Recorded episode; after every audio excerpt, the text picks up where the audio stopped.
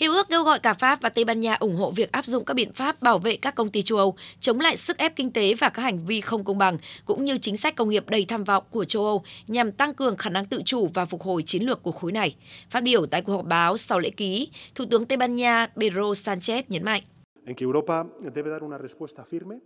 Châu Âu phải đưa ra phản ứng mạnh mẽ, quyết liệt để đảm bảo khả năng tồn tại của ngành công nghiệp của chúng ta và thúc đẩy quá trình chuyển đổi xanh cũng như kỹ thuật số của châu lục. Thứ hai, chúng ta cũng chia sẻ nhu cầu đạt được tiến bộ nhanh chóng trong cải cách thị trường điện châu Âu. Cả hai chính phủ đã trình bày đề xuất với các nhà lãnh đạo trong khối về cải cách thị trường điện này.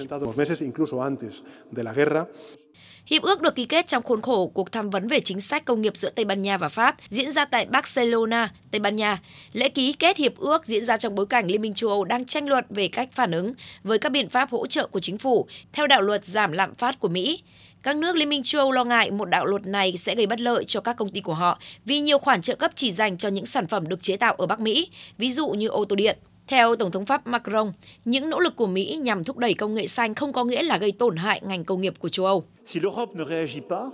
Nếu châu Âu không hành động, quá trình chuyển đổi xanh đang tăng tốc của Mỹ cũng đồng nghĩa với việc phi công nghiệp hóa lục địa của chúng ta. Vì vậy, tôi và Thủ tướng Tây Ban Nha chia sẻ mong muốn xây dựng một tham vọng lớn hơn của châu Âu để đáp ứng mục tiêu ba mặt này, khí hậu và quá trình chuyển đổi năng lượng, công nghiệp hóa lục địa của chúng ta và quyền tự chủ chiến lược.